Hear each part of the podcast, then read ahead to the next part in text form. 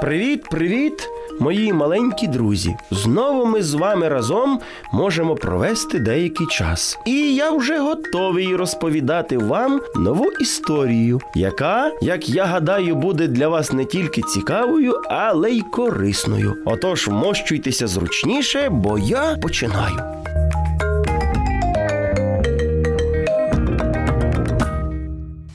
На галявині серед розкішних квітів жив прекрасний метелик. Кожного ранку він полюбляв розглядати себе в краплині роси. Його ніжно-рожеві, немов з тонкового мережева крильця у багатьох мешканців галявини викликали захоплення. Коли він перелітав з квіточки на квіточку, то тільки й чути було.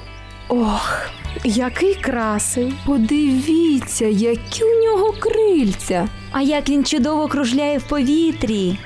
Але одного дня на галявині з'явився ще один метелик. І ще гарніший. Він був яскраво червоний, такий червоний-червоний, ще й з жовтавими плямцями над крильцями. Серед комашок тільки й чути було розмову про нового метелика. А ви бачили, який красень з'явився на галявині? Так, він ще гарніший за рожевого. У нього такі яскраві крильця. А коли він злітає, то здається, що то маленький вогник перестрибує з квітки на квітку. Ми ще такого не бачили.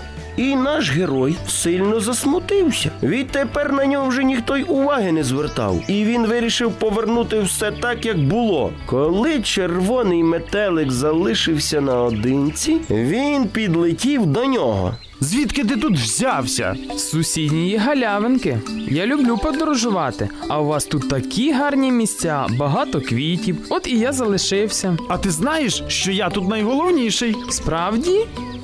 Так, Я нещодавно серед вас, тому не знаю. Але що означає найголовніший? я керую всіма метеликами та комахами, бо я тут самий самий. А хто ж тобі сказав, що ти самий самий?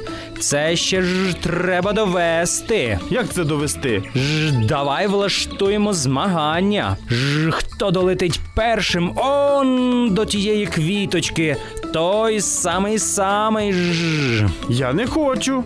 І так всі знають, що я самий гарніший, самий сміливіший, самий спритний, самий сильніший. Але комашки були іншої думки, тому рожевому метелику довелось погодитись на змагання. Я зараз всім доведу, хто тут кращий. Змагання почались, але всі комашки чомусь вболівали за новенького метелика. Рожевому це дуже не сподобалось.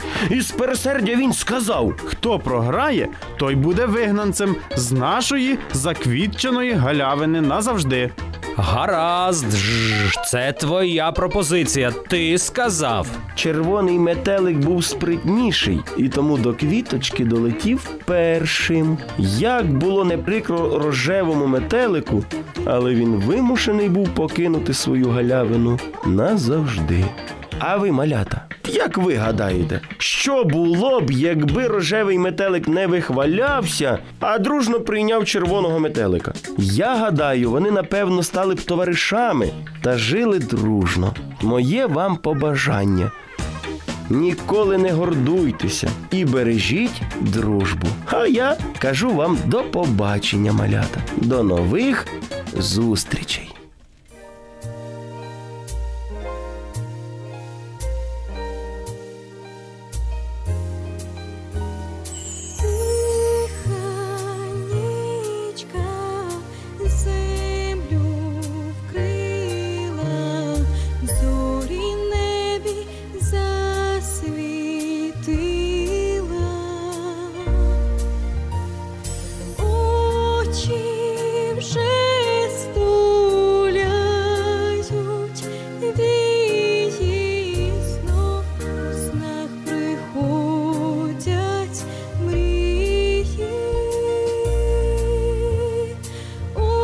Вже стуляють вії знов у снах приходять мрії снов, у снах приходять мрії.